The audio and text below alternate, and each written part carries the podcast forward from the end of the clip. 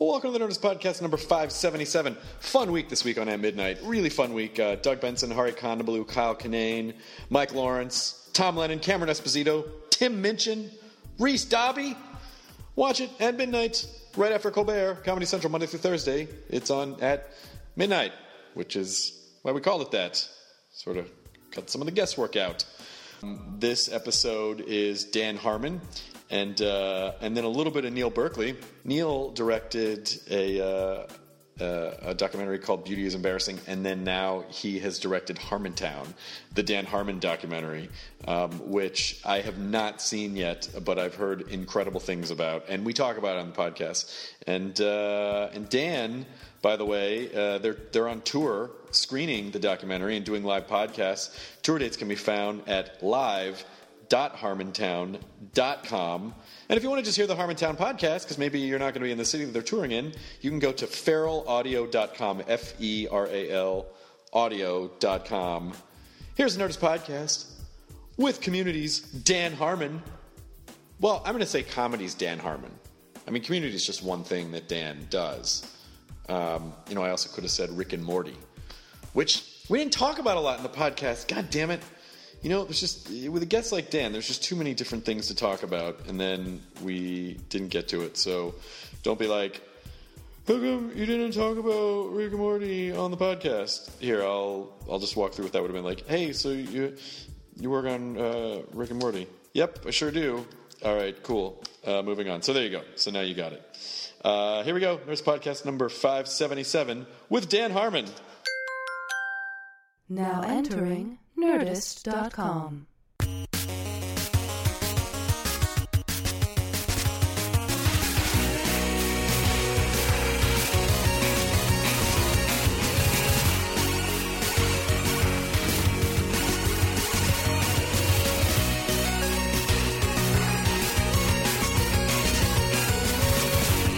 So these Star Wars, who won them? What you would do that in a rage. Yeah.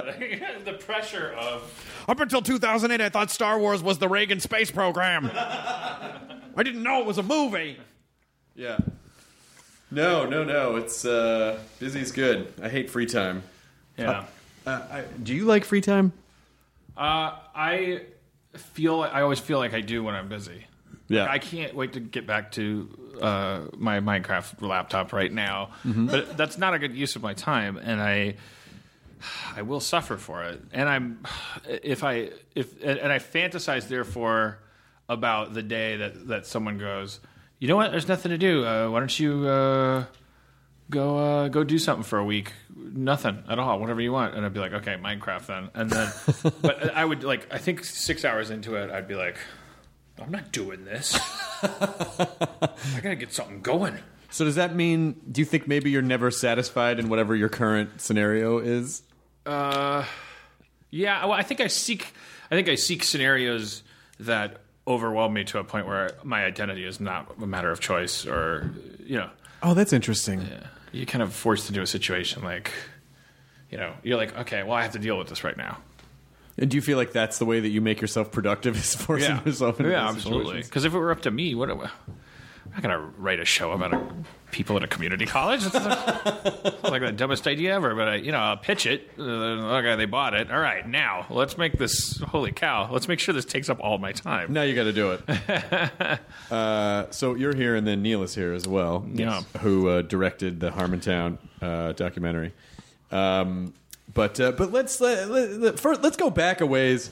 The first time I ever met you, I feel like it was. Um, God, I think it was like a some small comedy show, like in Los Feliz Village.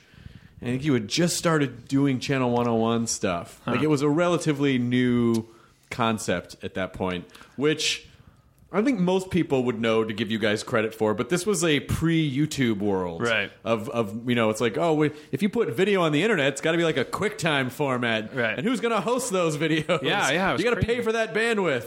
It's funny how quickly we've forgotten that that, that was cra- it was crazy that way. We would get uh, 300 tapes in the in our PO box every month because people in Anchorage, if they if they, it's like so weird to think about this now. You, you could be sitting next to your laptop and be further from being on the internet than mailing a tape to a guy in LA. it just doesn't make any sense for, for us anymore. But it was a question of, I guess, coding, encoding, bandwidth. Uh, Yeah, yeah, just being of just having like a good uh, compressed video file format and who was going to host that Yeah. and pay for it because it's surprisingly expensive. If a lot of people download something, then you, as the person who uploaded it to your server, has to pay for that. Yeah. and it's exp- it was expensive, and that to, to, that was like it could have been like just like ten or eleven years ago, right? yeah. doesn't I mean I know it's a, been a while, but in in terms of how much of a paradigm shift there's been, it's really not that much. ti- It doesn't. It's really not that long ago. Yeah, we shouldn't. The, the world shouldn't be like this. It should be- it's like if apes were riding horses. Eh, I feel like in a lot of cases that's the that's the case. But uh, the Statue of Liberty is sticking out of the sand because they were on Earth the entire time. Yeah, and they love liberty. I don't know. I don't know why they didn't just grab that thing and put it in a ape museum. And they had culture. Why, why, why, why why are they riding past that thing every day and going like, "We'll deal with that later"? Jesus Christ, that is like a giant fucking. I don't know who you think made that, but I thought you were going to clean that up. No, I'm, I got to put on all this weird body armor. Somebody, one of your fans, is going to have a very frustrated and clear answer to that question. Yeah, to be fair, it could be one of your fans too. it sounded like I was accusing you of something. yeah, yeah, a little bit. like I think I'm Hugh Hefner. Only people that are paying attention to me are large-breasted women. I don't know what. Uh, uh, yeah, the uh, all right, but anyway, yeah. So before you email Chris your Planet of the Apes uh, clarification, I, I'm sorry. I, I would take it back. I That's okay. But you, uh, I guess we could. I guess we should talk about this. You have been on the podcast before, but I never released it and I don't remember it. because it was an SF Sketchfest a few years ago, and we made the mistake of calling you in earlier than you needed to be there, and so I think the show and you left me in a room in a al- stairwell with alcohol. with with nothing but uh yeah free time and a and a large bottle of And so, vodka. selfishly, we all did stand up sets at the top of the show. And so, even before we did that, you were already there like an hour, hour and a half. And then it was another hour before you actually came onto the show. So, you had like, you had a good 150 minutes of pure drinking time. So, by the time you came out, you were pretty lit up. And it was, and it was really funny uh, because you were, I think, partially annoyed, but then joke mad too. Yeah. Which was really funny. Like, how many times do I have to? Oh, look at me! I'm doing jokes. I'm doing stand up. You know, and then it sort of launched into this whole thing of like, you went into the classic comedy trope of like, New York is like this, LA is like this, black people are like this, white people are like this. But but the black people are like this, white people are like this thing kept recurring throughout Yeah. the show to a point where it sort of crested and then and then I think the audience started to get a little offended by it. They were Right. like, "Oh!" But you weren't saying anything racist. It was just like, you know, black people like Doritos and white people like Cor- Fritos. You know, it was like it was nonsensical. But at a certain point, I think they st- it, they, they took it weird, and so I think they were just offended as an as as as the race known as the audience. they're like, you know, you know what, you know what we're like. Uh, we hate this much overkill. but it was it was a uh, so I kind of thought you know I could put it out and you know people would just know that it was all in fun or whatever and it wasn't a big deal but it was right around the time when all the Chevy controversy happened Yeah. and I guess I just thought like Dan doesn't need this now. Like he doesn't need another. Oh, and how about this other thing where he was drunk on a podcast talking about black people and white people? Yeah.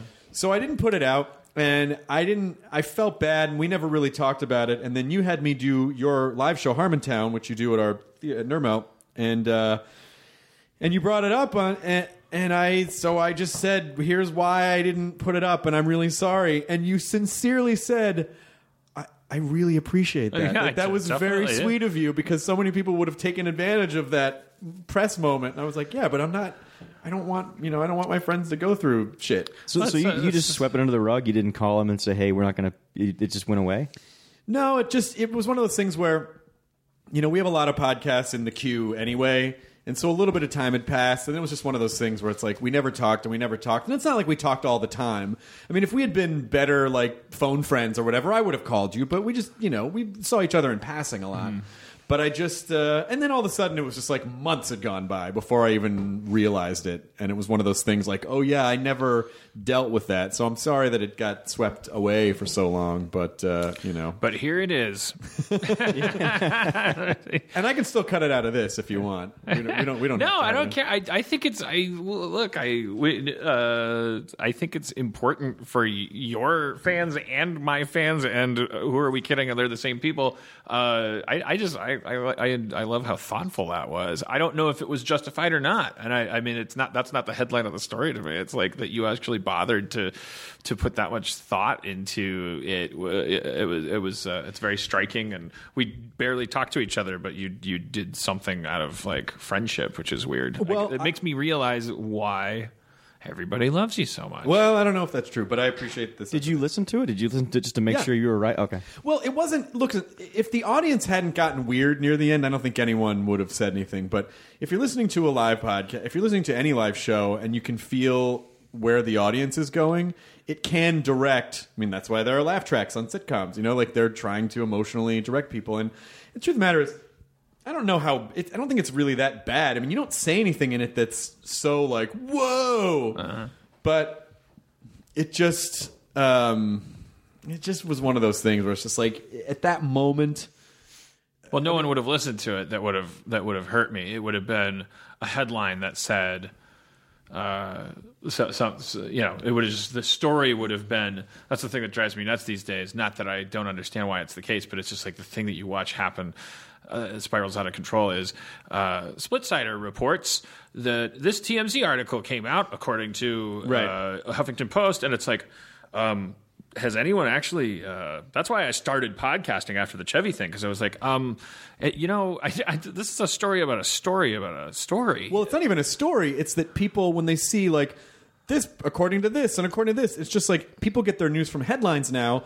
It's rare that they will actually read the story Right. or be really do any more investigation beyond that. They just read like a couple paragraphs. They go, "Okay, I got it." but I tell you what, they will do. They they they will take the time to tweet me and let me know that they have decided that they've been reading my name too much and that I'm not worth that, and here's why.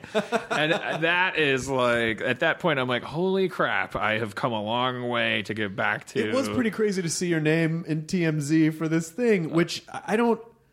Uh, were they close to what happened at all, or no? Uh, it depended on. I mean, there was so much like mishmash of all of it. It was like I can't even really remember. I mean, I, I uh, for for those keeping track, I, I, I just what what had happened was I I got mad at at Chevy a little bit, but nothing out, out of the ordinary, except that we had taped the last episode uh, of what I thought was possibly the, la- the, the last episode ever of Community, and he was supposed to do this tag that I thought was all he had to do was sit in a chair and do nothing. He walked off the set because he didn't think it was funny. So I had that I had that in my craw um, at the wrap party.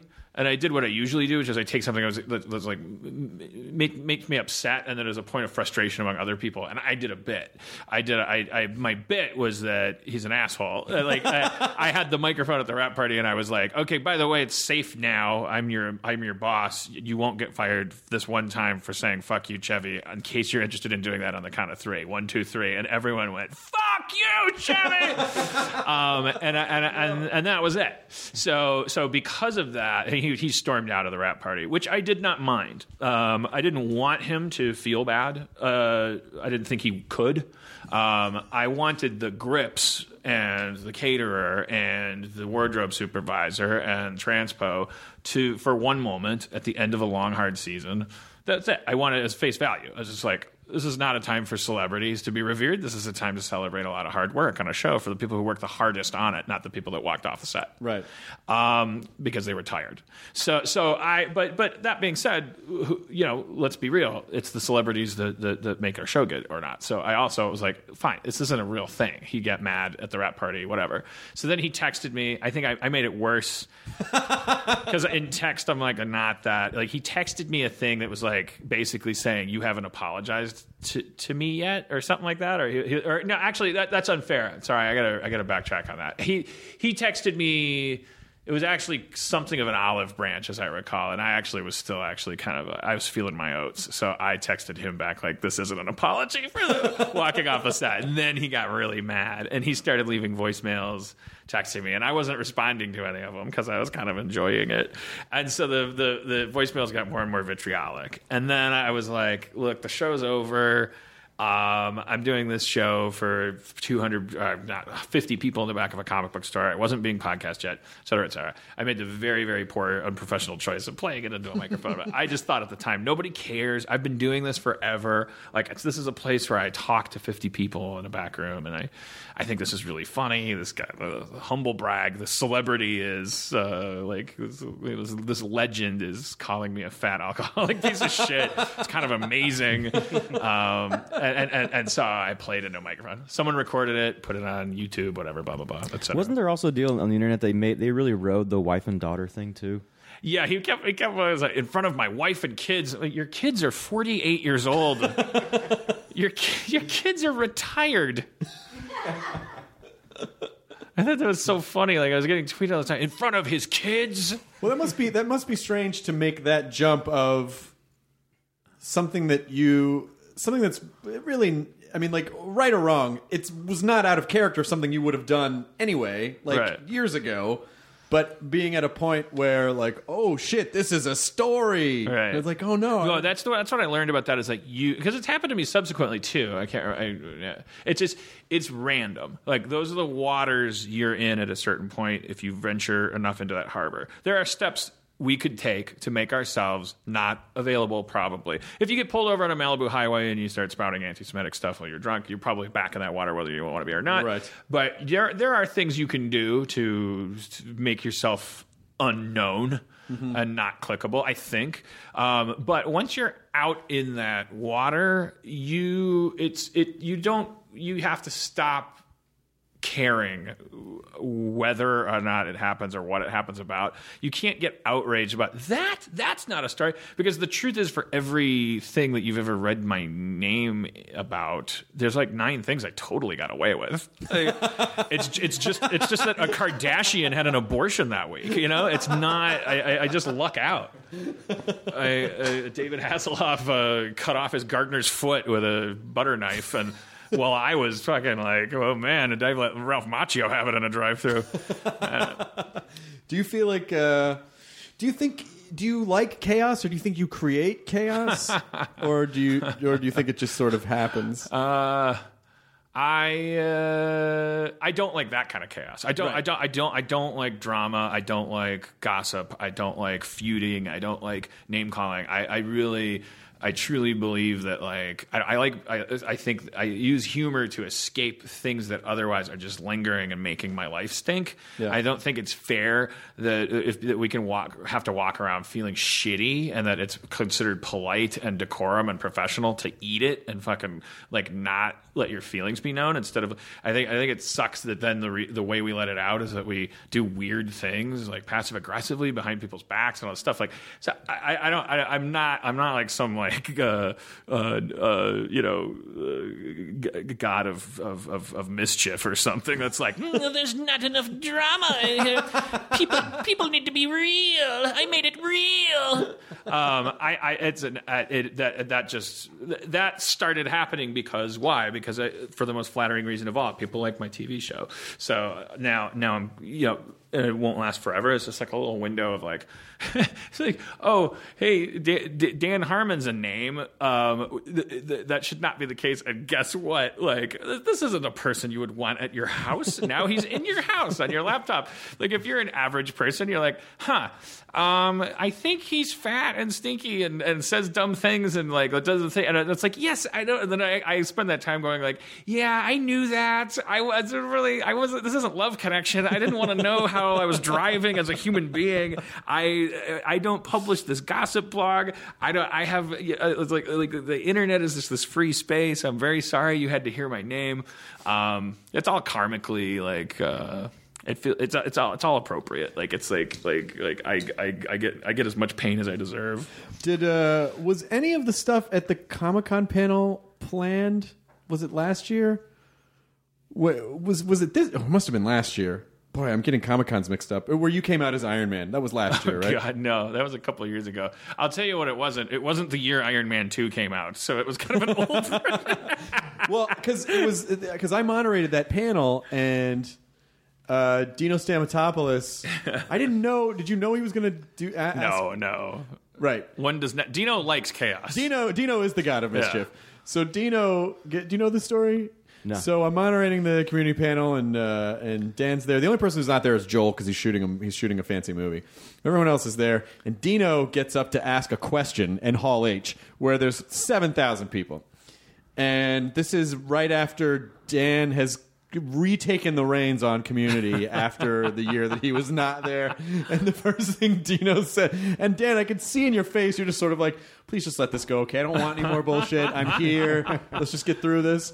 And D- dino's first thing is uh uh question for dan. Uh so unfuck sony i guess I just see your face like, okay, yeah, all right, Dino, uh, we get it. but on the other hand, I remember that that that afternoon very uh, keenly because all, all that shit had gone down. Now I was back, and um, wh- whatever happened on that stage, it's like, was it good? Was it bad? Whatever. What, what I remember very distinctly is that halfway through the panel, and it wasn't while Dino was talking.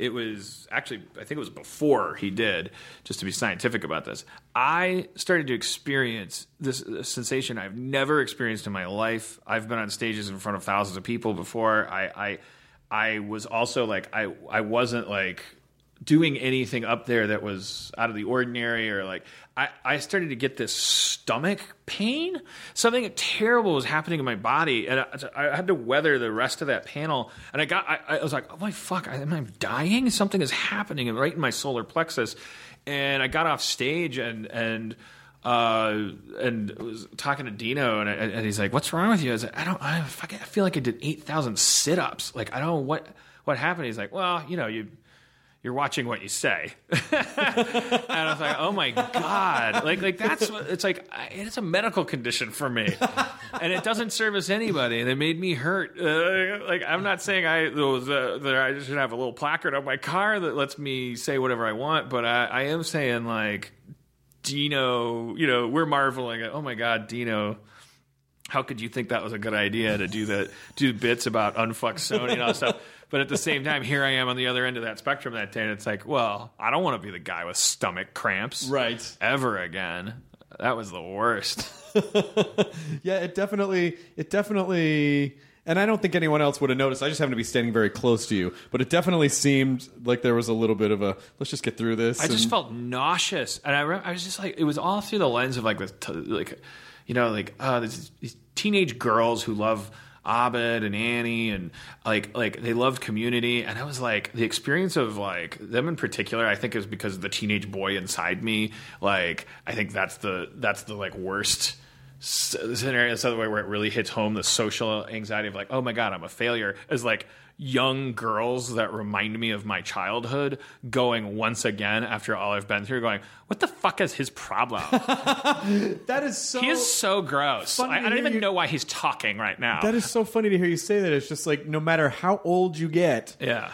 you still You still want to go to the prom? you still but you still also you still experience the same things you experienced when you were younger and you and you notice that the same kinds of people that hated you when you were younger still hate you Yeah. like you for whatever it- for whatever sort of chemical molecular mass you are Yeah. that you know like attracts and repels like, there's a certain type of it's the same thing for me that there are people the same type of people that hated me in grade school hate me now Yeah. whether they're adults or kids or whatever they are it's just certain personality types clash with you know with with whatever it is that we are I think an important thing for me is that I had tricked myself into thinking that I had found a way out of that. Like that I was like, I, I it wasn't like uh, uh, can't buy me love or anything, but I thought I had, I thought I had dealt with that, had realized that I don't have any.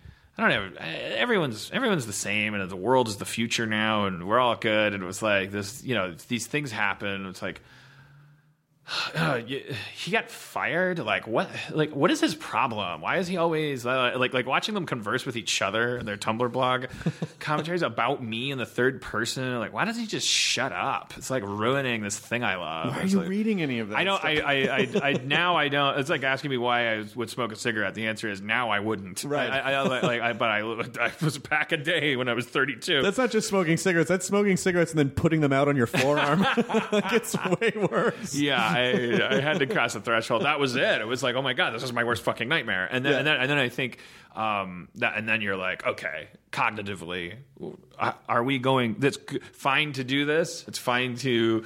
Uh, uh, g- Go to a place where you maybe know you're possibly going to get hurt. It's fine to stand there and get hurt. It's fine to say I went to this place and I got hurt. Uh, it's fine. It's all of that is fine. Contradictory primate behavior. I draw the line at like you're not gonna. I'm not doing it twice. I'm not. I, I, I probably did it five thousand times, but I mean, I'm not gonna go through that phase for the rest of my life. Right. You know what I mean? Like Right. I, I am going to like change my behaviors. I'm going to start blocking people. I'm gonna. I'm gonna. I'm gonna t- delete this app off my phone because like I can't make my girlfriend keep listening to me complaining about what about Right. strangers not liking me. That's crazy. And you also don't even know what their state of mind is. I mean, like you're giving credence to people who might be crazy, but you're like, this person doesn't like me. Like, yes, but uh, you know, what? What if they live in a house made of Hitler statues? Like, you don't know anything about this person. It might be great that they hate you. You might not want them to like you because you know, like it. It, it's not a house made of Hitler statues. that's the best. That's the worst. It's your version of the worst person ever. Because they sound kind of. I mean, Hitler's bad, but there's there's there's more extreme ways to be a Nazi than building your house out of Hitler statues. That sounds like such a Nazi poser. It's a it's hipster. it's a hipster Hitler. Guy. I'm re- I'm really into Nazis. Really? Yeah. You want to come over to my place? Um, oh, interesting. You know, I was in the Nazi party. We didn't do this. I just think Hitler's like amazing, and they said, "Yeah, I can see you think that." Uh, do you care about statues. architecture? Because we did. Now, who, how, who did you even find to hire to build this? You know, it's like, who would even, how would you? And, and in my head, what I was picturing was the entire outside of the house was just all these Yeah. big Hitler statues. I'm just picturing a, a house that is absolutely energy inefficient because it's uh, literally made out of statues of Hitler. So he has his arms on his hips. So there's like huge holes because like instead of a wall, there's statues. This is just like living in a in a in a, in a trestle of like tree branches. I mean, look, it's a bad idea for a lot of reasons, not the least of which is energy efficiency. there used to be one good thing about being a Nazi. Your your home was tight as a drum, But not, your air conditioning bill was next to zero. I mean, that was it. Everything else terrible, but that was it. Yeah, I mean, it's it, you just don't know the state of mind of these people, so it's it's good to remember that it, it just doesn't matter, and you should just course, you yeah. should just do what. I don't even think it's. I mean, not to not to high road that high road, but I I, I think the larger lesson is like it's not about them. It's about you. Like like you, you maybe maybe they're really sane and really wonderful and don't like you because but it's because like why are you like like why, why aren't you bored with this yet? Right. It's, it's go make love to your wife. Like Right. like like go like go somewhere that. It, it- either admit that you enjoy this and smile more, or stop doing it. So, like, it's like like no one is paying you to go into a Reddit forum and look for your name, Right. Um uh, so, so, so so like either I, I don't I don't look down on anybody that that goes and does it. Uh, I don't look down on anybody that swears that they don't do it. I do look down a little bit on people who obviously lie when they say that they don't do it at all because they're totally above it. It's like Right. you don't have to try to impress me. Uh, but but but but I just think that I think the important lesson isn't like um uh, who, who are these people? Like, like screw them. It's like no. It's just sort of like just, just, just, uh, treat yourself like, like they're they're they're not thinking of you as a person. They're thinking of you as a piece of entertainment. That's how you entered their world. Sure. You're, you're lucky to have occupied that space in someone's world. There's Yeah. lots of people working in a forest somewhere who are like wishing that they were on the Tonight Show. Right. In Like ni- owls 19 and yeah. uh, But you, yeah, you'll, owls, owls and uh, you'll do it with people on, on Twitter. You'll go back and forth. How many back and forths do you? When do you tap out of that? I okay. Th- th- this is a different thing. uh, which I have recently gotten bored with. But before I did, uh, I nailed it, and I never was unhappy. I was always like very excited to. If someone on Twitter says something to me, and I, I, I, I have always, I think I'm a thousand for a thousand. I go back and forth with that person until they block me. And they and they and they delete their tweets and they like they delete their account. Like i don't and i'll come back after them and be like hey man what isn't this the same account uh, a different one like like because i noticed that he was the only But one you following also- you and vice versa so i'm assuming this is your non-anonymous account That's I- I- amazing. like what like so what do you, how, how should i lose weight like what do you think i should do or But you'll also do like I've noticed you'll do research. Like you'll go into their feed from years ago and go, "What about some things you said about gay people?" Yeah, yeah. Two years like- like- ago. so, so yeah, I should watch what I say. But you, uh, you told Paris Hilton she should die in a fiery plane crash. Yeah. that seems like a weird way Two to handle your ago. anger. Uh, God, that's kind of amazing. but and for me, it's like like I I, I just I- I don't think that that's like. I mean, I enjoyed doing that. Like it was it was part of me exploring myself. I think it was like like like I don't think I think that I think that and I think someone else might enjoy like reading comments like just about them. like maybe they're getting some crazy masochistic like like jolt of ecstasy out of it. Or maybe it's even what's keeping their their feet on the ground. Everyone's different and they're twisted souls and brains and um, and, and also everyone can go through phases. Maybe they do that for five years and then they stop. I i just got finished because i started to have just it's the same conversation over and over again with people on twitter. But while i did it it was great. I was good at it. I achieved results. I made a lot of people that that that thought that that life was uh, a cer- shaped a certain way realize that life was shaped a different way. uh, that that that that you know, it's we're talking about twenty one year old people who live in such a sick, toxic world that even though they have access to someone whose name they just read in somewhere, they they just go they go, "Hey, fuck you, fatty," you know, or something. They say something mean to a stranger on uh, in this format where it's like, wait, you know, the reason you're doing that is because of the momentum of a culture in which you didn't have access to people. We're all human now. We can connect with each other. You could ask me anything, and you're being mean to me because your dad's world was grosser. And you, you, you think you think that you're so far beneath me. You think you're such human garbage that like you i'm i you you getting me to pay attention to you is a loss on my part and that uh, uh, is, is is somehow going to validate you, like in your, but but also it's going to make you. It's like, like, think about all of this poison that's happening in your brain before we start a conversation. How can we change that? How can I help you? How can you help me? Uh, we can talk to each other. I'm not. I'm not the president. I'm a guy. It's like, like we, you, you, you are. You could be making a TV show tomorrow. This implies. Yeah. Um, and that, that that's a positive way of looking at this access. But it's just like you t- you you tweet at a Kardashian and just uh, like call her a whore, and it's like you, you're do you wouldn't do that if you thought that someone would ever read that. No, and you certainly wouldn't do it to someone in person. But it, but it makes me it makes me think of you as like the. Uh, it makes me think of you as the the. Maybe, uh, go with me on this as the uh, the vampires in, Bla- in Guillermo's Blade Two that fe- that feed Yeah. on the other vampires. It's just like you know. That is how I would look at it. I was like, I'm okay. I'm a monster, but I'm like, I'm like Dexter. Like, I, I like, like, like, okay. I, I like, I like the taste of monster blood. Like, like that's kind of cool. Like, I'm not. It's not like I'm troll. You know, it's it, it's like, it's not like I'm feeding the trolls. I'm, Right. I mean, I am eating them. I really am. I know. I know. I- Like people go like, well, you're just you're just giving them what they want. I don't know. It seems like they're. I think they got more than they bargained for. Um, and I never have the same conversation with the same guy twice. But the the yeah, over time I was like, okay, I have done this. I have had every one of these. I'm now the master of this world. I have now mastered like nine things. This is one of them. I'm gonna go play Minecraft. Well, uh, Harmontown has how long has Harmontown been running now for? Like a few a few years, right? Yeah, Uh, middle of eleven? No, middle of twelve. yeah. Mark. Well, it was you got you got fired with March of two, 2012, right? I guess I don't. That's about when I it don't started. understand dates. yeah. Well, and then when did you decide to start doing a documentary about it? Uh, I uh, yeah, end of 2012. Uh, around Thanksgiving, Dan called me and said, "Hey, I'm I'm taking my podcast on the road. Do you want to make a documentary about it?" And uh, we met a few times and talked about it. And he had a completely different idea for what that documentary should be. and so there's a little bit of back and forth. You tell it better than I do, but I wanted it to be funny. uh, I really thought it would be like, okay, uh, I saw comedians of comedy, and I also saw a lot of really bad documentaries about guys who go, I love peanut butter.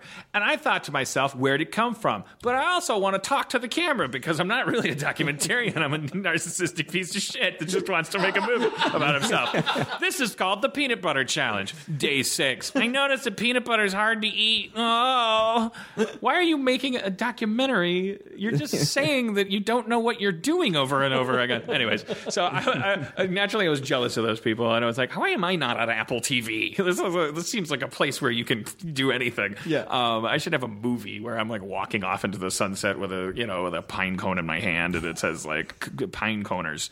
Um, the the so, so I, I started from that, and then I was like, okay, we're gonna go on the road because I either have to write the next Community again. Coincidentally, my first time out after being fired, which seemed like there was a high chance of me letting myself and a lot of people down, and I just didn't want to confront that. I, I, and so I was like, let's let's go on tour with the podcast. I called Neil because uh, he beauty embarrassing is embarrassing is embarrassingly beautiful, and I thought that you know the, there's a body type there, fat guy with a beard. I don't think Wayne would like being called fat. no, he's not fat. He's not fat. He does have a beard. He's not. He's not skinny.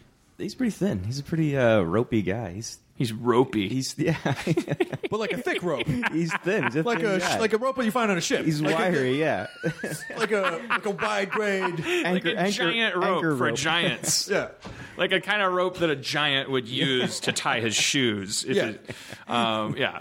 Uh, uh, anyways, the um, I thought, do that to me. Uh, come along and blah blah blah. I, I, but I was pitching him like, um, it you know it's maybe comedians a comedy but i don't have an act. So it mean that means that none of the stops are going to be inherently entertaining. Like and not like like if you did a you know it's, it's like like you could fall back on like your you have your material. And then like like like like Patton Oswalt has like been doing stand up for five thousand years. Yeah, 5,000. um and so it's like like what would you want to watch more than him on stage actually doing his act which he also maintains and keeps up it's like watching a you know bruce lee exercise video. So um the the, the i knew that that wasn't going to be the case. I knew i would babble into a microphone and would probably get a you know a little bit of that. So in my mind what it was going to be was like this kind of just like mockumentary kind of meta thing. It was just like it was going to be a goof off thing. Let's go have some fun i'm 40 i got fired i'm on my way down. Uh, let's let's make some cash pay for the bus you know and and we'll have fun we'll do comedy bits. And along the way i'll probably make myself look really good um, uh, i'm sure as i tend to do that whenever i uh, occupy anyone's attention for more than five seconds. Um, so so and then I, I pitched that to neil and he said i'm in let's go have one beer and talk about it and then we had one beer and he was like i am out uh, what he said was, "I don't want this thing that you described. I gave it some thought, and I'm not the man for the job. I think there's a ton of like comedy director guys that would like, like." Knock that out of the park. And i and i'm like well what are you? And he said i'm you know i'm the guy that's to follow you around and shoot everything you do and then come what may in the edit bay. And, uh, and I, like well let's do that then. I so we made an agreement. This is not okay end of end of that discussion about that other thing we're, we're we're going out on the road almost immediately. It's it's kismet. Let's not let's not lose the opportunity. But it's my tour and it's your movie, so I don't have any cut on it. I would like watch cuts that he would do, and I would go. I would never say I, I look bad there. Take that joke out or whatever. Like I kicked that dog. Don't like don't make it so it looks like I fed the dog. um, I would just say like like for instance big notes like the first cut i was like like i thank you for trying to make me look good. I'm not good. Um it's a it feels like a puff piece. Like i th- i think lots of people are giving you that feedback. Like nah i don't want to it's like like imagine comedians of comedy uh, if it was one person instead of four people and if, and if none of them had an act like that. it's like hey we're going on a podcast people love a podcast i love podcasts all right, podcast tour is over. That was a great tour. What'd you learn?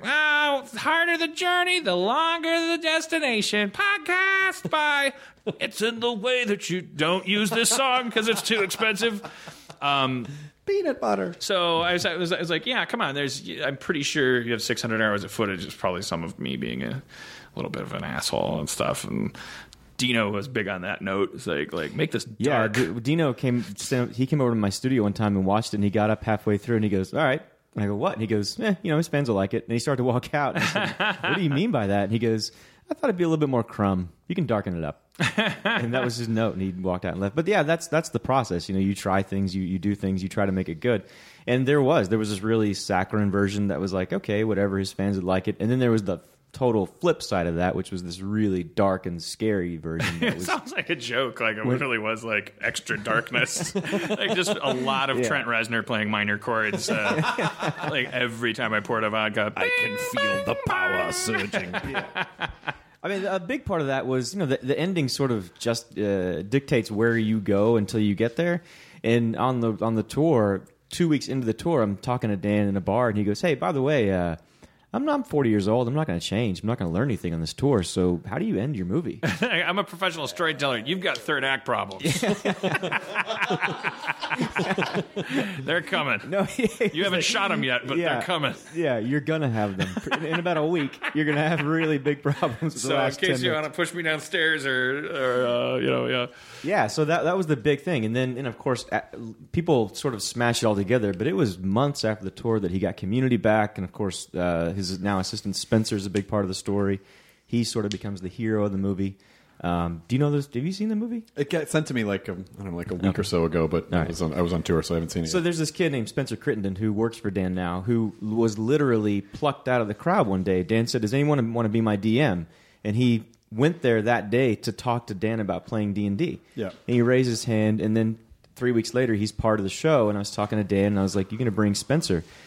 Might not even have known his last name. Like, did not know this guy at all. And uh, yeah, he was like, "Yes, ask him to go because we should play D and D because it's it's really cool to watch. People love it."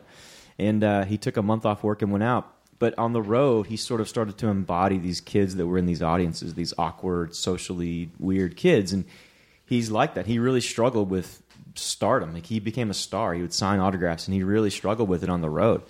And uh, anyway, the story's like he, he becomes the hero. Dan, th- halfway through the tour, says, "I'm not the hero of this story. This kid, this guy over here is. I'm the I'm the villain." Um, and then they have it out, but uh, that's that's ended up being the journey we took. Is this kid and Dan sort of realizing that he's more of a, a mentor type. Do you recommend that everyone be followed around by cameras for a while so that they can sort of get a, a third party view of what they're like? Yeah, I think I, I think it's I think yes, I think everyone should experience that. Because when you're brushing your teeth and there's a, a guy in your bathtub looking down at a camera so he can get compose the shot right of you brushing your teeth um, it, it's like it doesn't make you think brushing your teeth is important. It doesn't make you think you're important, but it kind of it just frames things in a context which actually isn't any different from real life. Because in truth, if you aren't the most important person in your life, um, maybe you've got a problem. You might be codependent or an incredibly dedicated senator, but you you you in either case, like you could probably use like it's kind of it's just neat. I mean, we did it when we were kids. I think probably all of us who are now out here in LA, I think we probably share that. I'm guessing like we used to pretend to be on TV. Yeah. We used to pretend that we were doing shows. We- uh, and I, I would do like slow mo sequences, and I would do freeze frames for credit beds, like in the hallway. Like, um, and it, it's like it's healthy to, or no, healthy. It's probably not what it is. I mean, the opposite of what I said. It's it feels good. It feel or God, that's not also not the word. It doesn't even but feel you good. talk about seeing things and hearing things and thinking I should really alter that behavior. Like you watch the movie. When I watch the movie, I'm like, holy cats, that woman could use a better boyfriend. Uh, I'm gonna find her one as soon as possible. Uh, but but uh, yeah, no, it's, it's it's you you know the idea that you are worth monitoring. I guess is that you know we, we are all being monitored by the government, but they never they don't they don't sit in our bathtub and do it. and they don't share what they're finding with you unless there's a reason that they need to, you know, come calling. Yeah, and they don't risk anything. They're not like they're uh, you know they're not like sleep deprived and, and, and investing money into into monitoring you. They're like, this is how we're gonna make money. But what about the experience of seeing yourself from a third person point of view? I mean, do you even do you even really emotionally connect? Like, oh, that's me, or do you go, hey, look at that guy? What? Oh, wow, I didn't know he was like that. That's crazy. Or was it? Did you did you surprise yourself? Uh, well, I, I saw things that I didn't anticipate seeing, like like especially in my behavior with Erin, because I thought that I thought that because Erin's my girlfriend, I thought th- that's the thing I know everything about, warts and all. I know what makes me a bad boyfriend. I know what makes me a good boyfriend. Um, I was actually thinking in my head that I would pro that that I remember thinking, man, Erin is gonna eat so much crow when she sees whatever cut of this movie happens because she's gonna finally see that that boy all of this talk about how I'm you know it's hard to it's hard to be my girlfriend sometimes. Like boy is she gonna when she finally sees an objective view of it. But it's like no way. I was it was the opposite. I'm like wow it's I was in the right there's a scene in the movie where it's like I guess I'm right. I mean, I think I'm right. She shouldn't have. She, we're we're trying to do a shot, and like the director's telling me to walk down the street so you can get a shot of me walking down the street. She's having trouble with the merchandise. She, it's, it's like, so we have this little like thing, and the whole time I remember thinking like, who's right and who's wrong? Okay, I think I'm right. So now, how do you handle being right? You know what? High road. All right, high road it is. Uh, making all these tr- strategic choices, and then we make up for it and and and it's it's in the movie. And she goes she goes like okay bye, and I, and I, and, and she like she kind of does a little cartoonish kind of like pucker up for a little kiss goodbye because I have to go backstage and she's got to go to the front to do merchandise. Which, by the way, I did not ask her to do. Um, You, you reminder of that in the movie too. yes, I do. Uh, yeah. Uh, the, the so, so she and she and the, the camera's on her as she she puckers up for this like kiss, and the camera stays on her. And she's like, "I love you," and then there's this big long pause, and then you hear me go, "I'm waiting for the camera," and then the camera swivels over to me, and, and I, God, I fucked up the joke. She, she goes like, "Do you, do you love me?" And, and and the camera's on her, and I go, "I'm waiting for the camera." Camera swivels over to her and, and uh, over to me, and I say, "You have your moments," and I and I and I strut I strut away. Now it's really effective. It's great. I'm glad I did it. It really entertains the audience. It's kind it's it's, it's fascinating. It's I, I would rather be interesting than in, in in that scene. I'd rather be the interesting guy than the good boyfriend in that scene. However, at the same time, when I watch it. I realized I didn't. I wasn't thinking about her in that moment. I wasn't thinking about her that way. So when I'm watching it, I'm going, "Holy cow! uh, right in the argument, wrong in the argument, uh, uh, timing impeccable, timing timing not so great, uh, meta commentary undercutting this, framing it in a context. Because I turn around and go, wait, oh no, I love you, but I'm still performing. And like like one foot in, one foot out. None of it matters. I'm not on her team. I'm not thinking about her as my partner. Wow. Because I'm on camera. You're But I'm- performing. You're thinking about yourself. but I'm not Jim Carrey. I'm not like, oh, the camera took me over. I'm just doing a show. You- It, it's it's like I am like that when there's no camera. I am thinking about myself in the third person when there is no camera. That's why it's okay for me to have a camera in my bathtub. That actually brings things down to my level. It's it's like it's like oh finally okay now everyone's on the same page. There's always a camera in my bathtub. I'm always like thinking about myself objectively and disconnected from the people around me. Um, and and I didn't realize how disturbing that was until I watched the movie through my own eyes, but also as an objective person. Because what I'm seeing there is like what's going on in my head when I'm doing that stuff. It's like, and it's like, wow, wow, you really, you really got some couples therapy to do. Yeah, I, I don't think most people could act normally with a camera on them, but you behave like there's no camera. And people called- talk, they It's say, called oh, sociopath the movie- right?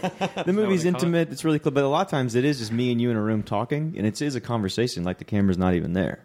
yeah. So what can you? What do you do about that? Do you do, do you go? Well, I should probably work on you know my relationship or go to couples therapy or i should work on if i kind of have this thing where i'm just focused on myself or do you go well that's, that's how i am well, yeah. I mean, in the movie, you hear me realizing, as I have many times before, I'm like, wow, okay, I get it. I, I'm not an underdog anymore. I'm 40 years old. I'm rich. I'm, I'm not as rich as Chris Hardwick, but I'm, I'm, I am a, I'm a master of my own destiny. I, uh, I don't have an empire like Chris Hardwick, but I, I, have that guy. control over the things I do. I don't have a game show. Uh, the, the, the, the, um, I got derailed by my dumb bit.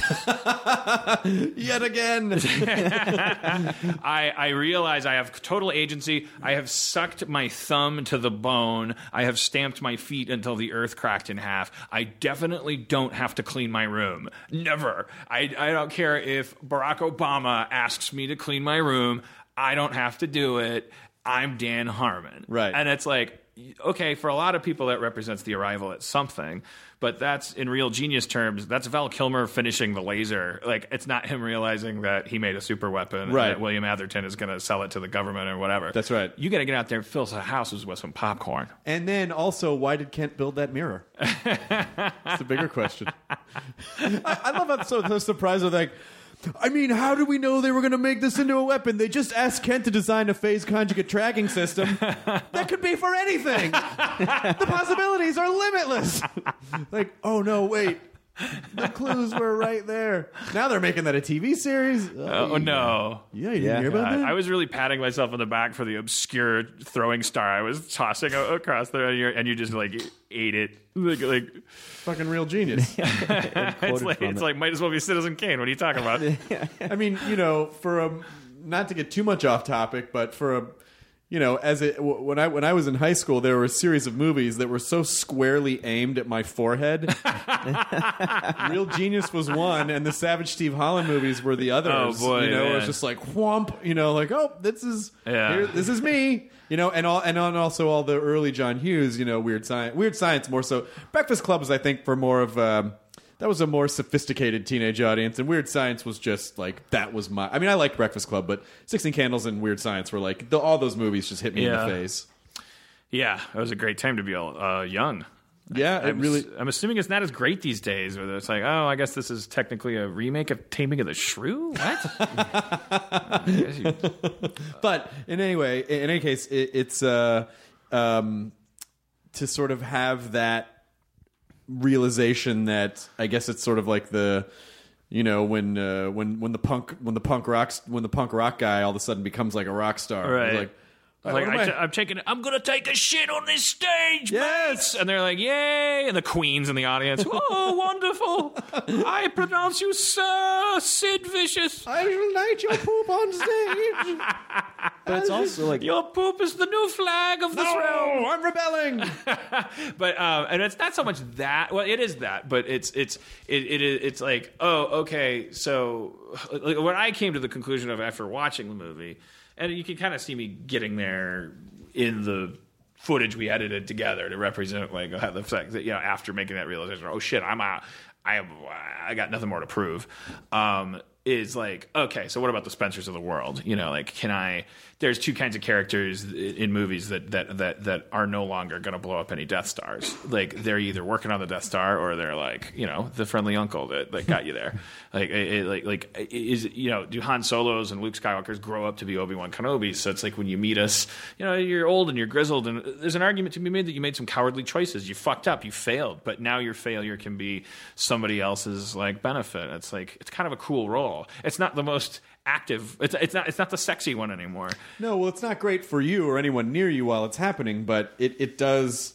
Failure hopefully creates wisdom. I mean, if you if you're fortunate enough to have the perspective to realize it and be aware enough of it, and that you don't just keep repeating the same mistakes over and over again, but at a certain point go, "Oh yeah, wow, I guess uh, if A then B," over and over and Right, over. right. So Well, in the in the movie, you s- after you go through the, the dark period, you say, "Look, I'm not the hero of this story. I'm not, I'm not the hero of my own story." Right. When you when that happened, when you said that, was that a was that a, a sad realization, or was it like what, what was the feeling about that? Of realizing I'm not Luke, Luke Skywalker. I'm Obi Wan. I mean, I was y- y- your movie was in trouble. I was exploring uh, different options. I thought that would get a laugh. that got the laugh. I really thought that would do better. I don't know what happened. the the total silence and reaction to that makes me realize, oh my god, his movie really was in trouble. No, no, no, no. Just, Yes, just go that- on. but what you just said was not. It was. It was actually very congruous to other things that you said that you were serious about. No, I, So- got, I know. Well, it's eighty percent truth. I mean, it is. I, I was thinking, like, look, look, man, I, I really want to. I'm a documentary subject. It's, it's a movie about me. It's about whether or not I'm this or that. It's like it was the time to be thinking about that stuff. And I'm a writer. So what what would the journey be? I, don't- I don't think in a dishonest way, but I was kind of obsessing about that. I was like looking at bar napkins and going like, okay, so by the time we're in Portland, I there should be a distinct change in some direction, and I'm not feeling it yet. Like, uh, and, and so I was thinking about that stuff. I don't think your movie was in trouble. I think it was just you know I was. It turns out uh, I can't improvise uh, uh, the Matrix with my real life. If you put me on a bus, it doesn't turn into uh, a three act story. But uh, uh, I was I was when I, to answer your question when I was when I was saying that I was like no it was a real it was a real realization brought on by a compulsive uh, need to not let a story not happen. It's like I got to learn something. I, okay, fine. I the only thing I can honestly learn here is that I'm not learning anything anymore. So that must mean I have to learn one last thing, which is that other people are important. Now, if I have I made that a big part of my life so far, I don't know. I'm in couples therapy with Erin. I'm learning how to apologize correctly. There's ingredients to an apology there are things you can do as a happy couple that you uh, happy couples uh, behave in a certain way and people have uh, studied them like animals in the wild and they have lists of behaviors that they do more often than unhappy couples. And and instead of trying to get to the bottom of why you're like sometimes an asshole to your girlfriend like psychologically like what's wrong with you people couples therapists in the last 20 years have apparently like shifted their focus. To like you know, maybe there's a more nuts and bolts approach to this. Like, uh, these people are happy. They don't seem any smarter, and they don't even seem any healthier. They're just happier. What do they do differently? What are they doing differently? And one one answer is uh, they're saying nice things to each other X times a day. Um, and, uh, and and then they experimented with what if we made these bad couples say even if it's not even that sincere, even if it's just in a fully self aware, crass desire to achieve good coupledom. And what if we told them to say this many things, or for every shitty thing they find themselves muttering, um, that if they they have to offset it with a certain ratio to stay above a minimum level, um, uh, and, and it's like, and it turns out you can you can tell a couple to do that, and if they really want to do it, it's like they, they turn into a happy couple because they em- emulate the physical behaviors. Uh, uh, okay, uh, when your when your girlfriend says, "Hey, uh, look at that thing over there," like while you're you know in the middle of a thought that's more important than whatever that is. Like it's not it's not it's not really an opportunity for you to teach her. Uh, that you can look at whatever you want whenever you want, and that your thoughts are deeper than whatever that is. It's a it's it is it is a what's called an emotional bid, and it takes four seconds to even if you don't feel it to just move your head look at the things she said to look at acknowledge that she said to look at it and and and that's it you don't have to like it you don't even have to it's a it's a it's a sonar ping it's it's her checking in to see if you're actually in existence with her in the same if your heartbeats are synchronized it's not it's not a big demand it's not like i always thought you know, and, uh, guys, because I've been spreading this news, I'm like, oh my god, I'm learning these tricks. Like, it keeps you from having fights with your girlfriend. Um, like, like, all the guys I talk to, they go like, yeah, but what if you do that? She keeps making you look at shit. when will it stop? and, and I was like, well, therapist talked about that too. Uh, the foundation of a relationship is trust. You have to actually start from the decision that she's not going to, or you're, you'll break up with her. Uh, Like, like, like, she won't do it. She's not in it for that. She's she's actually just saying, look at that thing. It's like it's like an actual just instinctive like sonar ping. It's like not a thing that needs to happen over and over again. In fact, that's something that happens when you shut her out. She tries again. Um, Wow, it's it's you know it's funny that we as uh, as uh, a, as a sophisticated supposedly quote unquote sophisticated culture that uh, you know when we're growing up we go to school you have to learn all this you basically just regurgitate a lot of stuff. You don't learn any skills really outside of just the natural how everything sort of shakes out with whatever the accidental social dynamic system is for wherever you're in school and your friend group and whatever. But it's funny that there isn't part of our culture that doesn't take young people aside and go, two things. this is how you deal with money, and this is how you deal with relationships. Right. You know, I guess obviously because it's you know it's so gray, and it's it's like well, what one person says might not be. But the fact that we don't even try to teach people people skills and how to deal with people and how not to, and we sort of just accidentally hope that whatever we absorbed from ages zero to two from our parents over us, or whatever sort of weird situations that we had no choice in from two to eighteen. You know that. Um, that we have the right skills to, you know, not be a douchebag uh, when we're when we're older. I'm kind of, I'm imagining that society where you are taking a side like that, and I imagine a whole, you know, then Gattaca. uh, then the, then the yeah, the, then the, then the people who need to prove that they're special have to prove they're special by actively rebelling against. I guess so. I think I like I like that you get to budget your brain development for yourself, and that and that people like me are like 40 years old and have the emotional sophistication of a six year old, and you, and you go like, wow, wow, that's boy. I really was focused on writing Monster House. I have learned nothing. I don't know.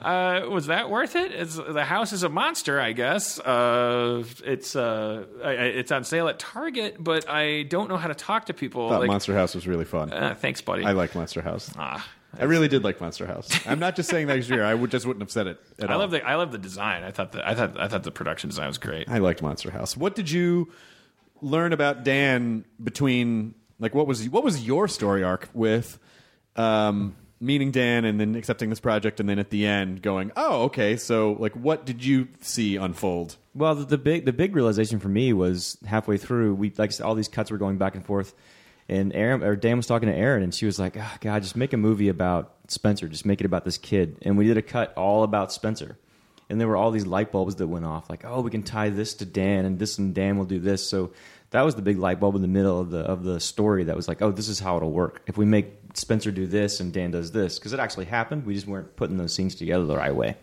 Um, I don't, I don't know. I think I have a different take on Dan than most people because we did work in this collaboration, this collaborative effort where I had control, which isn't normally how Dan works. I think.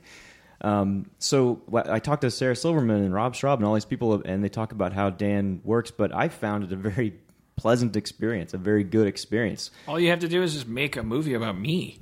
Yeah, I, there, when it when it was really rough going, when I was really lost in the movie, I got this email like four in the morning from Dan, and and it said it was it was two things. One, it was very like cutting, very honest, like hey, get your shit together, get this movie together. You you you need to do this. This has to happen. And then there were two paragraphs on hey, but don't worry. And there's this beautiful line about you've got 400 hours of footage. There must be 90 minutes of good movie in there somewhere. And the last line said, uh, "You're just off the coast of a great movie. Keep paddling. Uh, eat a dick. I love you, Dan." and I didn't know him well enough to be for him to tell me eat a dick. But It's such a But I- But in uh, context, it's so, it's so I, I like, but I said.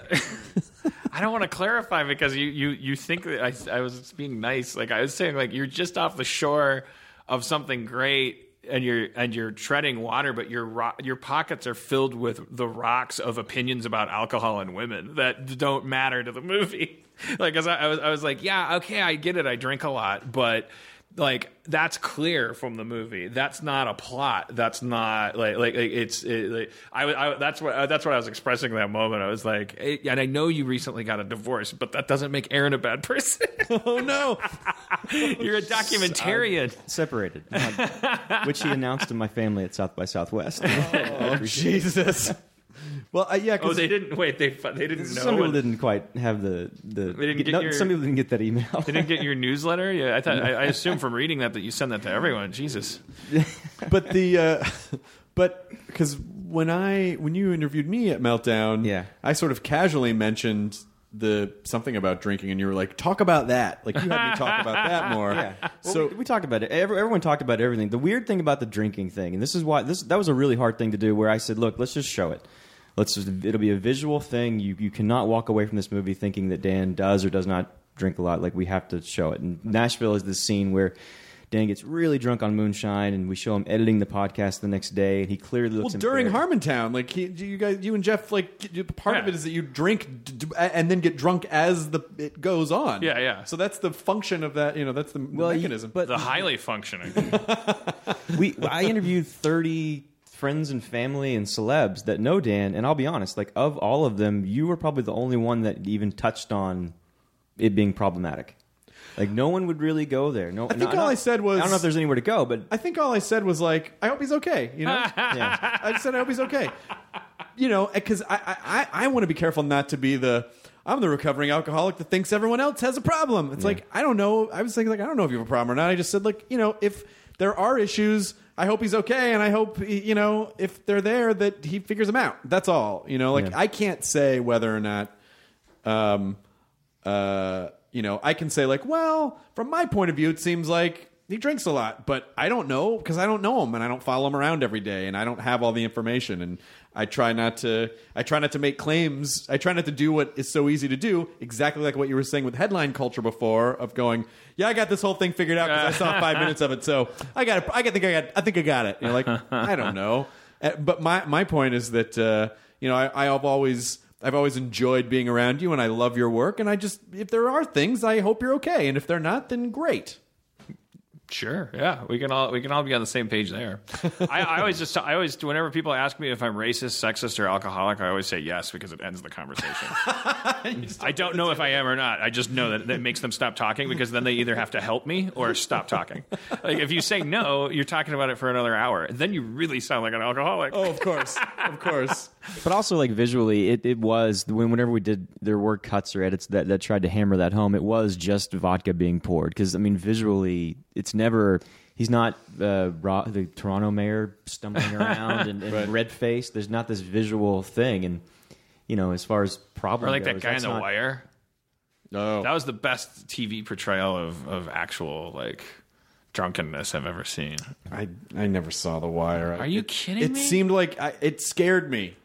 The emotional commitment because people were so like, "You have to watch The Wire." I was like, right, I was like, ah, That must be what happens to non-community viewers. That's, I that's, guess that's so. what that's what killed us in the end. I just like I, I just I always felt so much pressure to like Yeah, you're gonna you fucking like the wire you're Yeah, gonna like the wire so fucking hard I'm like okay okay uh, all right well I gotta set aside like a week I mean I have to watch all of them at once like for me the wire I put it off because it seemed so intense Yeah. That It seemed important. You, it you, seemed so you- important. You, might watch it like, wrong. God, there's a lot of pressure, and I gotta. I can't just get.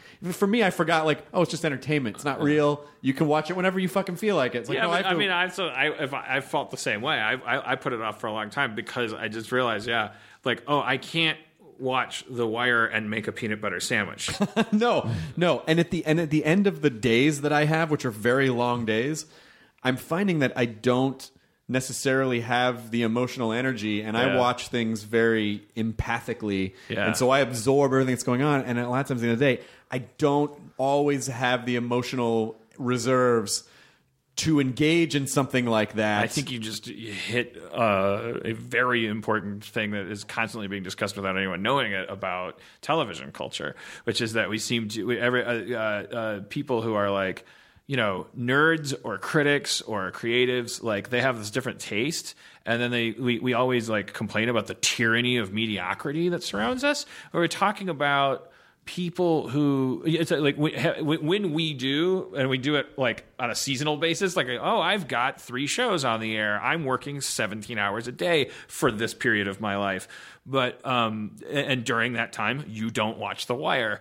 But um we like we're talking about people who they they yeah they work like and they come home and the TV is supposed to be this box that entertains them and it's like we're not allowed to get mad at them for not I'm not allowed to get mad at them for not for for being more into Big Bang Theory than Community. I mean, I fucking like. I, I'm way behind on a lot of stuff that I should be watching and things that I know I want to watch. But last night I got home from work and I watched fucking Boomerang for an hour. like I just watched uh, Oh, I because thought you meant the Eddie Murphy movie. You meant the. Uh, I was like, oh, that's perfect. It's so random. It's like because you'd be flipping through channels and you're like, here we go. This is safe. yo he plays chicks, but then that Robin Givens comes along. Yeah. Unfortunately, Halle Berry was waiting in the wings. But that one girl's got the hammer toe. She's got the hammer toe, so he can't. It's only an hour and can't twenty commit. minutes. Why didn't you just watch the whole thing? But I watched. No, I was watching the Boomerang Boomerang channel because for some reason they've been showing all of the really weird episodes of the Flintstones lately. So like they show, like I saw the episode where they introduced Great Gazoo, and I saw the episode where Samantha and Darrin Stephens move in next door, and all of a sudden there's witchcraft in the Flintstones. and I saw the episode where Fred falls asleep in for 25 years, and then Barney's a millionaire, and he's like, it's so. Like it was so far into the run of I guess of the Flintstones where they were like, well, we got to mix it up. I mean, you know? it's certainly no longer ironic that they're cavemen. what if they That's were not weird and- anymore. and what if and nobody say they're cavemen, but the dishwasher's an elephant, or That's you're right. fired? Yeah, and they have to be very dissatisfied with whatever sort of menial blue collar uh, prehistoric animal jobs that they have. Uh, Did they smoke on the Flintstones? no, but the Flintstones did a Winston cigarette ad. Oh, they did. Okay. Uh, do you remember the episode where uh, Fred and Fred and Barney go, I think, bowling when they're not supposed to? You know, their wives did not want them having a lot of fun. No. it was a, it was a simpler time. Yeah. Uh, all women asked is that we be henpecked, and all men asked is that you know we, we get to like uh, like like think of them as objects. The, the uh, somewhere uh, like well, how can you not form a perfect society? Uh, uh, the the. The, You just distilled post-war America culture. That's why we love Mad Men. Ah, this time. when when when men were men and women were women and uh, yeah and uh, uh, there were different races. All right, the uh, the Bar- Fred and Barney go bowling. They shouldn't have. And this is the thing that blows my mind because when I'm recounting it, I'm like, yeah, that was a weird episode of the Flintstones. But then when I'm t- t- describing it, I have to stop halfway through and go, wait a minute, what? They, um, they, they, the, the girls were about to find out that they did this thing that they were supposed to do. And, and and so their solution is, because there was like publicity about it or something, so they have to go and get all the rock newspapers, the you know the chiseled newspapers off of all the Yeah. stoops, um, to and and then I, I swear there's a point where they're driving down the street in their rock car and they're lassoing TV antennas. The Flintstones had television, Yeah, yeah. But but their newspapers were carved rock, mm-hmm, mm-hmm. so they hadn't yet achieved ink or paper. Yeah. How what animal creates 30 frames per second of, of transmittable imagery? What, what how Did did they have TV or did they have things inside a box? Did they ever show like the They actually, inside? they actually show. Well, it was both. Actually, there were times where they would show something in the box, and there were other times where there was like television broadcast. But also, the car that they're driving in is being propelled with um, Feet. essentially infinite momentum uh, off these giant rock slabs that are that are powered merely by the by the density of the muscle tissue in their calves. So, I mean, they- you know, it is one of those like, you, you just sort of. Oh yeah, I know, I know. It's a it's and not a Greg realistic Gazoo. show. And I- then all of a sudden, a weird, a weird sorcerer, a weird alien sorcerer, voiced by Harvey Korman, pops up and grants them infinite wishes. That seems like such a terrible idea, but then I realize it's because we live in a post Flintstones world. Like we watched the Flintstones throw everything at the at the television wall that Yeah. they could, including the Flintstones as Yeah. an idea. A guy doing a Jackie Gleason impression, but they're like cavemen, but they're like us, but there's dinosaurs uh, at work. And then and then w- before that could lose any momentum, they brought a Martian, a wish granting Martian, into the show. Mm-hmm. And now because they did that, we go like, well, let's not do that. But but but but man, well, to live in that world where they're just like, fuck, you know what? What if, they, what if there's a Martian? And, and I was like, do you know what, Steve? You're promoted. Franklin, you're fired. What? Well, I, all I said was, All I said was there shouldn't be a Martian because that's weird. yeah, get the fuck out. By the way, uh, the new, this new. Have you shot the new season of Community yet? no. Okay. Uh, please put a wish granting Martian in there just for the fuck of it, or even if it's something you know what, because that's totally something that Abed would Yeah. fan, would fantasize. I'm pretty sure it gets pitched in some form every year.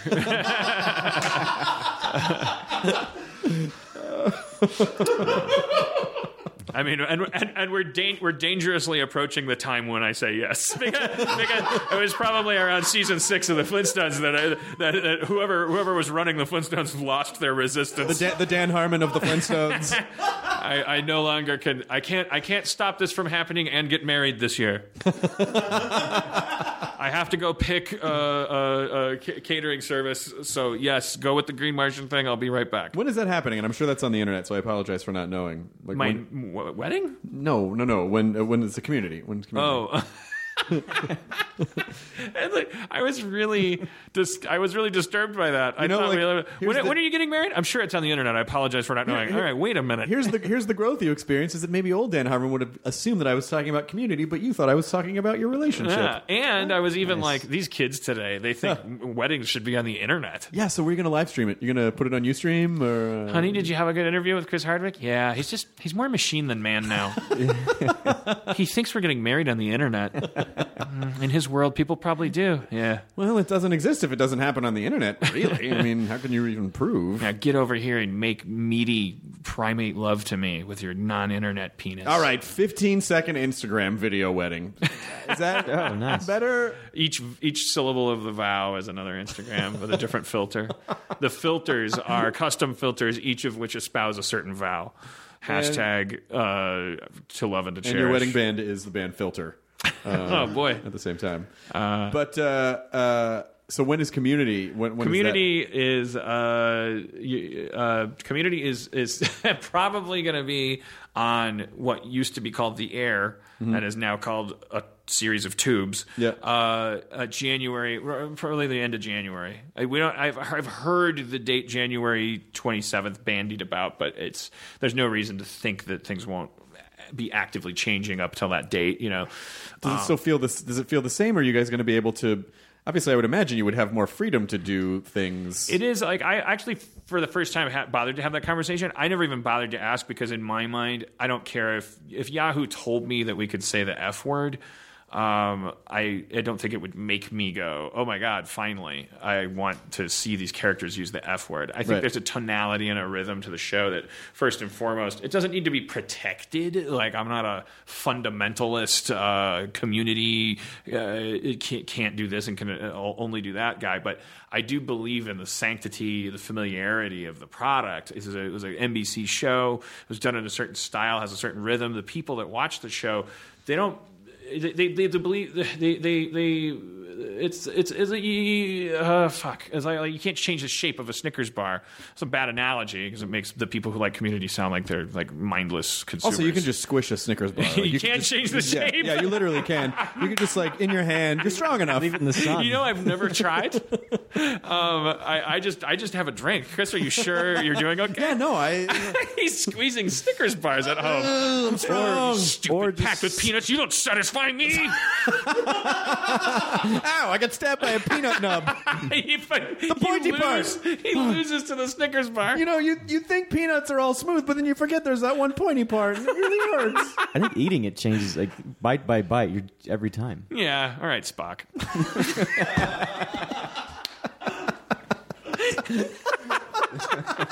Who invited the nerd? Actually, Captain. Okay. I'm gonna go fuck this alien. Technically speaking, we all change shape of everything when we consume it. Our, our amino acids fundamentally alter the composition. God composition. damn it! Beam him into space, please. this is Spock just floating outside the Enterprise. He's still arguing about the. Oh, I'm just making the. Um, I don't understand this reaction to my perfectly valid observation. All right. So, anyways, uh, January 27th, probably, maybe. Um, yes, we can. I've heard from them. Technically speaking, if we wanted to have Annie run into the room in the first episode and go, shit balls, fuck. I think maybe even fuck. I don't even know. Yeah. But, but like, I, I heard them describe like a hard or a soft R Sure. or a hard PG um, kind of thing. But I, I I'm not. I I I don't. It, it, I don't believe I would be taking advantage of that in any major way because I'm really. As a fan of the show, I would be very concerned about the show f- being too different too fast. Yeah. So I mean, I want my at least you know for the first episode, I want I want to go okay. Everything else is changing, so let's make sure this thing feels like community. Right. Um, so uh, yeah, well, that answers your whole question. Yes, yes, we can, and no, we probably won't. Um, and I always loved the idea that the um, the uh, the pilot that you did with Stiller and Owen and Jack, the motorcycle. Um, why did it just? I, I, should I, I should be I shouldn't be sitting here waiting for you to. no, I was. I'm, I'm like, oh, Because he's I know almost it. got it. He's almost got it. I know it. I, I know it because I've seen it, but for some reason, my brain just my brain just froze. Was just sort of like watching his mouth and like, no, you can help him. It would be, it would be the funny to polite thing to do. It's a weird title. It's one of those things where it's like, no, I know that. I should. I know. I know it. It's like it's like forgetting a friend of yours' name. I, yeah, I know. Well, listen, I don't know how old you are, but I, I, I, I, I forgot what's his name's name yesterday, and I remembered it, and now I don't remember it again. And I, uh, I think I mean Ben Folds. I think we're the same age. Yeah, I, I seriously like. I, I sometimes I forget like just a regular name, like James Spader's name or something. Yeah. and I'll go like, I forgot. Who's the guy? And I, and I and, and like, like like people are at the table and they're talking and I'm like I'm I'm going through a private like movie of the week where I'm like I forgot James Spader's name. I don't and I don't I can't say James Spader because I forgot his name. I can ask my friends at the table right now who was the guy in Mannequin, and after they say Andrew McCarthy, and I say no, I'll get the information I need. I could also get out my phone. But if I just wait until I re-achieve in memory of whatever his name was, it's like I do. Do you think that when you forget something, you you force yourself to remember? Yes, Do you yes. think you're repairing your brain like yes, a like yes, a bridge? Absolutely. Like, oh no, because if I can recall it, that means it's okay. I mean, And God then- knows if I just look it up, that's it's not going to stop happening. And then the That's rest of your friends are talking about global terrorism, and all of a sudden you just smack the table and go, James Spader! And everyone stops and looks at you because you were not engaged in their conversation Yeah. at all. What was it? What um, what is it, Kyle? Heat Vision and Jack. Heat Vision and Jack. God damn it! Oh fuck! And I've seen it a bunch of times too. But I, I but the idea that you. When we talked about this before, your idea was that you were going to make the worst. You said you were going to make the worst pilot you could possibly think of in terms of like the concept of uh, Yeah. something that a network worse in the sense that the network would never go for it. But yeah, yeah, we said let's make something. was- We were in a blind deal with ABC at the time, and what we said was to ourselves, let's make. Let's get out of our deal with ABC. Let's make something that that they hate. Let's write something that they hate as, and turn it in on spec. Um, and, and Rob said, like, what will what will they hate? Like, what? what uh, and, and I said, let's write what we love. because we want to get out of this deal. Because why? Because we're we're going in and we're getting a sense of incompatibility here. Mm-hmm. Like like like, and nobody's the hero or the villain in the story. Let's just bring it to a head. Yeah. Let's write what we really would like to see on TV, and let's not even filter it through any kind of maybe they'll like this, maybe they won't. Let's just actually write the show that would be our favorite television show, and we would want to watch a thousand episodes of. Uh, yeah, that was it. And I, you, spend the rest of your life trying to regain that perfect self-actualized because it took about a weekend to write that script. It took less than a weekend, and uh, it's like, wow, I uh, figured it out, figured out how to do it. Um, why come I couldn't ever do it again? You're in the you actually you're in the Heat Vision scene in the Harmontown documentary uh, in theaters October third. I am. Yeah, you say you talk about how you used to find it on VHS, so you'd hunt Yeah. hunt down a VHS yeah, copy I of think that. I think um, God, I think maybe I raided a storage closet in the Viacom building once and found like a VHS tape of old Ben Stiller show episodes, and I Oh, think man. Heat Vision and Jack too. I think but it does. I had it on VHS. What's funny about that is it doesn't exist anywhere. Like Ben Stiller doesn't even have a copy of it. I know it's so funny when you like. like, I, I don't. I mean, you probably asked me for a copy several times, and I'm like, I don't know, man. I, I don't know. It's like so weird how we're we're the people that lose our copies first because we think. Ooh, I worked on the show. It's gotta Yeah. be. There's gotta be another copy around here somewhere. And then it's like you end up 70 years old giving a tour of, of an apartment to a new tenant who's coming through because now you're just managing a building that you wisely uh, paid for with some of your uh, uh, Rick and Morty money, and it's 2070, and you're uh, because I'm zero now. The the, the and, and, you're, and you're going. You know, uh, this room's good for an office. You know, if you ever have work to do, I don't know what you do. Uh, I'm a writer. Oh, I was a writer. Now I'm your landlord. I used to work on the Heat Vision and Jack. You know, I suppose you never heard of that. so first months and last months, or Oh, what's ah, the, yeah, those were some times. So- you know, I don't even have a copy of it. Hang on to your VHS tape, young man, when What you is make a a, VHS pilot. tape? So it's fifteen thousand dollars a month for this thousand square foot apartment. it's way in the future.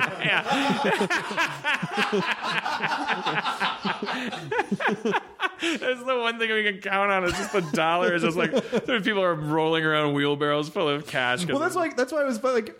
Uh, I, I always think of the scene in, in Running Man where she, uh, I, I guess it's Maria Conchita Alonso, goes to the soft drink. I think it's uh, Running Man, and it's like six dollars for a soft drink. And that was so funny when that movie came out. like, oh, in the future, everything's gonna be like Yeah. They nailed it. Yeah, I was I was at the airport. I bought a bottle of fucking water. It was like four fifty. Yeah, like, they "No, really, they really. water. I still find myself saying like, like, like I, I, I, I, really embarrassing when I'm talking to a young person, which is all the time as I get older, and I go and they go like, uh, I'll just characterize something as costing a certain amount. That's not the the point. Like they'll go, yeah, well. It was a, it was a, they were, they did a good job. I mean, they were really nice people, and I'll say, uh, uh, yeah, that and fifty cents will get you a candy bar. and then, the, but and then it's like uh, I'm, I'm waiting for the impact of that wry observation. But they're like, it will. where, where in Korea? Like Well, in a no, shelter somewhere? I was just assuming that that idea had an inherent value of fifty cents or a dollar, which would get you to like a dollar fifty or two dollars if you oh, had the Oh, so uh, additional. in, this, in your analogy, I for some reason already have a fixed amount of money. well, I- uh, maybe I just see ideas as commodities. Okay, so that's your failing. Um, I think ideas are worth money, and that's that just my be able to. two thousand cents. I think we should be able to buy candy with stories. perfect world. So go back to your fucking rock concerts or whatever you kids do now. Uh, so October third, Harmontown. Yeah. in theaters. in Theaters everywhere. and on the internet, uh, all iTunes At the same time? all, all yeah, everywhere. nice. Uh, well, good luck with the next season, and good luck with uh, good luck with the. It, it sounds like you're getting a lot of good stuff out of couples therapy. I, do- I was very exciting to find out that it can also be like Minecraft. Yes. Well, as long as you know that that's how your brain absorbs information. Erin was a little offended by it at first, but then the therapist was like, "No, this is you want this." Do you, do you, you she's, like, she's, like, she's like, so it's like a video game that Well- you, you, ch- telling me what I need to hear.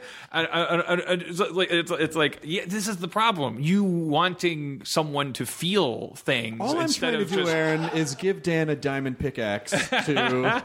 But do you find yourself in couples therapy, tr- tr- therapy trying to be like, uh, like the therapist like you more? Like, I, I, I, I, I won the first session. My, my, my therapist is an amazing like Kabbalah lesbian who is married to a woman apparently like Erin. So as, I, as this, this fact just slowly came out. I was like, when I walked in, I was like, oh no, she looks like Velma from Scooby Doo. I'm fucked. like, I, like this is not my archetype. This is not my audience. Yeah. Um, and then it just like over time, I was like, she's siding with me way too much. And then and then she full blown just kind of goes like, look. Uh, I get what Dan's saying personally more because my wife is kind of more like Erin. Like. And I'm like, holy cow, I'm winning couples therapy and I have a lesbian friend. this is amazing. Uh, but seriously, she's great. She's she's she's she's really awesome. And um, I don't uh, no, she's it's not. We got punished immediately for trying to win. Like we both learned that right away, I, and that's like that, that's what you think. Like I, I wasn't going forever because it's like, oh shit, I'm gonna. It's the principal's office. If you're a Right. guy, couples therapy is like, what's gonna happen other than you being presented with an emotional invoice? You owe me this. You have to change this. You have to do this. Less. It's really not like that. It's like it's it's actually it will free up more of your time. I think I'm assuming all couples therapists are the exact same. I've gone to couples therapy in, in, a, in a previous relationship, and uh, I always remember kind of going in feeling like, you know, like oh, we're in a lot of trouble, and then kind of leave feeling like, oh, yeah, that's pretty good. Yeah, we were actually communicating and actually talking about our thing. Like, we had to have another person like Yeah. aim it back at us and to get us to communicate. it kind of way. it, it, it didn't really occur to me until I started feeling the benefits in that room. It was like right under my nose. It's like, oh yeah, you know what? If you're in a relationship and there's only one person you can talk to about what's going on in your relationship, and it's probably the wrong person. Given that you're probably pissed off about something, Right. you know what I mean. So it's like, like, like you could, with the best intentions, like, create a situation where you're just drifting apart. Because, like, why would you, if you're a great boyfriend, why would you want to lay a bunch of this shit on your girlfriend's doorstep? But at the same time, you wouldn't want to talk behind her back about it either, because that's also like a weird, like, why are you talking to another person? But so talking to a qualified professional who you're paying money, who doesn't like, you know, is never going to see you again. It's like it's uh, dadoy. Like, Well, it's it's almost you know I think we also there could be this kind of thing where a lot of times you're standing nose to nose with a mirror, and so all you see is yourself. And you're like, well, this is the whole picture.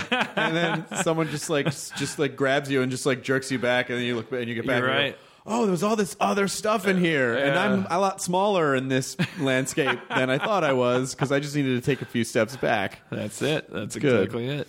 All right, um, it's good to see you, man. Thanks Good for coming in. You. You're such a you're such a friendly, uh, positive influence on my life. You're, you're Aw. c- compassionate, and you care about your your actions toward me, and and you care about my drinking, and you you you you have a little office here with a Chewbacca iPad Mini cover. And um, there's weird um, pictures of uh, gagged children in a shoebox. Now, listen, it's not a shoebox.